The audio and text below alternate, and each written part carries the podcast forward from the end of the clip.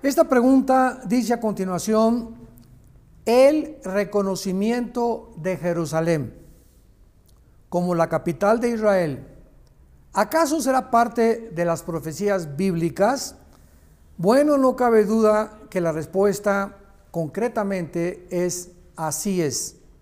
Jerusalén forma parte de las profecías bíblicas y será la capital eterna de Jesucristo. Por ejemplo, en el segundo libro de los Reyes, capítulo 21, versículo 7, dice la Biblia, yo pondré, es Dios quien está hablando, yo pondré mi nombre para siempre en esta casa y en Jerusalén, a la cual escogí de todas las tribus de la tierra. Vemos otro pasaje en el capítulo 3 del libro de Joel, también en el Antiguo Testamento, que nos menciona la Biblia que acabando la tercera guerra mundial, o sea, la guerra del Armagedón, va a quedar Jerusalén como la capital, ya no solamente de Jerusalén, eh, sino de Israel, sino la capital del mundo y de todas las naciones de la tierra. Dice así en el versículo 17 eh, de Joel capítulo 3, conocerán que yo soy Jehová, que habito en Sión mi santo monte y Jerusalén será santa.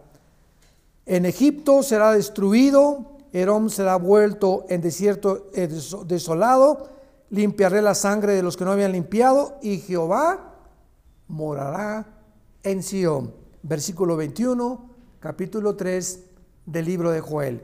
Así que pues el hecho que el presidente Trump hace algunos años haya oficialmente designado a Jerusalén como la capital de Israel, nos muestra el rápido aceleramiento que las profecías bíblicas están teniendo.